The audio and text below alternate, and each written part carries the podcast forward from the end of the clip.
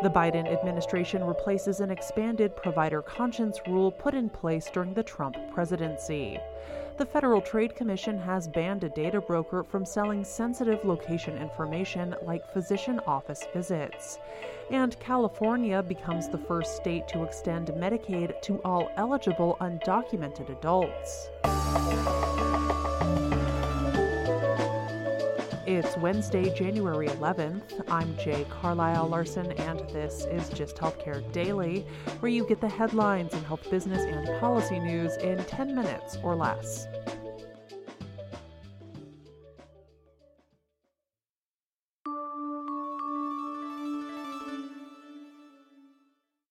The Biden administration has largely rolled back a Trump era rule that allowed healthcare providers and affiliated staff to refuse to provide medical services, such as abortions or gender affirming care, if it violated their conscience. The Department of Health and Human Services first proposed the changes in December 2022, and the final rule was issued by the agency's Office for Civil Rights on Tuesday. It updates long-standing guidance that balances both providers' moral or religious beliefs as well as guaranteeing access to healthcare services. The new rule partially rescinds a previous final rule issued in 2019 that broadened established conscience protection laws to include other healthcare staff, such as clerks, medical assistants, and non professional employees.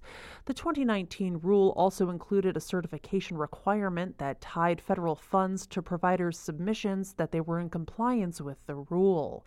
HHS said in a statement this week that the 2019 rule strayed from that balance by requiring employers to provide absolute accommodation for employees' religious beliefs.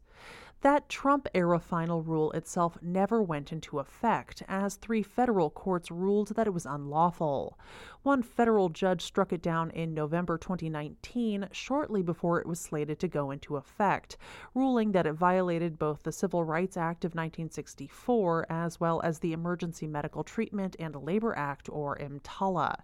There have been federal conscience rules for providers on the books since 2008, during then President George W. Bush's administration, but they have been tweaked or rewritten with each incoming presidential administration. Additionally, federal law bans recipients of federal funding from discriminating against healthcare providers who refuse to provide certain services, such as abortions, based on moral objections.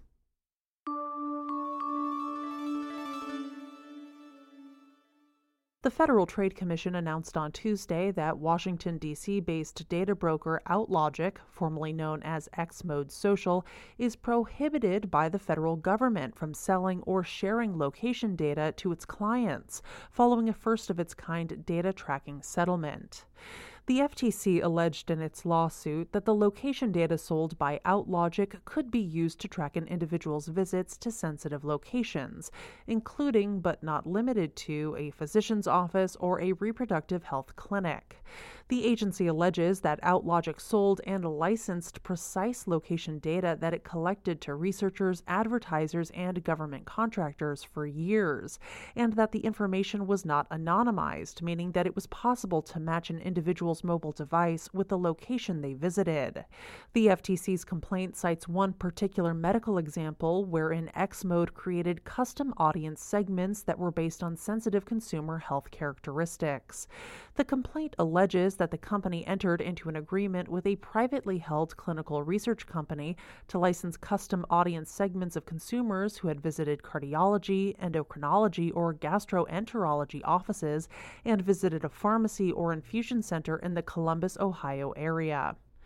The FTC alleged that the company did not have any policies in place to remove sensitive locations from the raw data it sold until May of last year. The complaint also claims that the location data sold by OutLogic violated consumers' privacy rights, as well as exposed them to potential discrimination, emotional distress, or other harms. As a result of the settlement, OutLogic is required to delete previously collected location data and provide a simple and easy to find way for consumers to withdraw their consent for data collection. This settlement comes amidst heightened concern regarding health privacy and surveillance following the Supreme Court's decision in the Dobbs v. Jackson Women's Health case that overturned Roe v. Wade in 2022. The FTC is currently suing Kochava, alleging that that data broker is collecting and selling sensitive geolocation data collected from mobile devices, and the regulator cracked down on drug price tracking company GoodRx early last year for sharing patient data with advertisers.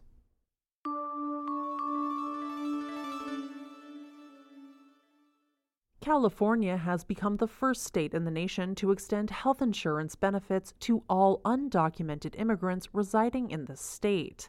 On January 1st, a new state law went into effect that allows adults between the ages of 26 and 49 to qualify for full scope Medi Cal, the state's Medicaid program, regardless of immigration status. Previously, adults without documentation were only eligible for emergency and pregnancy related services under Medi Cal, provided they met income and residency requirements. In 2015, Medi Cal was extended to undocumented children under then Governor Jerry Brown's administration. And in 2019, current Governor Gavin Newsom expanded full scope Medi Cal to individuals between the ages of 19 and 25, regardless of their immigration status. The same expansion was extended to adults over the age of 50 in 2022. With this latest law, all undocumented individuals now have access to the state's healthcare safety net program. It's estimated that an additional 700,000 undocumented state residents will now be eligible for Medicaid coverage. California has the largest population of undocumented immigrants in the nation, regardless of age. According to a report published by the Pew Research Center in November, the state had around 1.9 million undocumented residents in 2021, comprising roughly 5% of California's total population. The expansion is estimated to cost the state around $2.6 billion annually.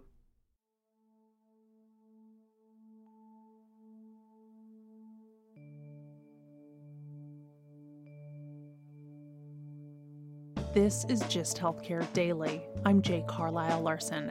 Thank you so much for listening. If you like the show, please leave us a rating or a review. It helps other listeners find the program. You can check out more insights on healthcare business and policy news at gisthealthcare.com.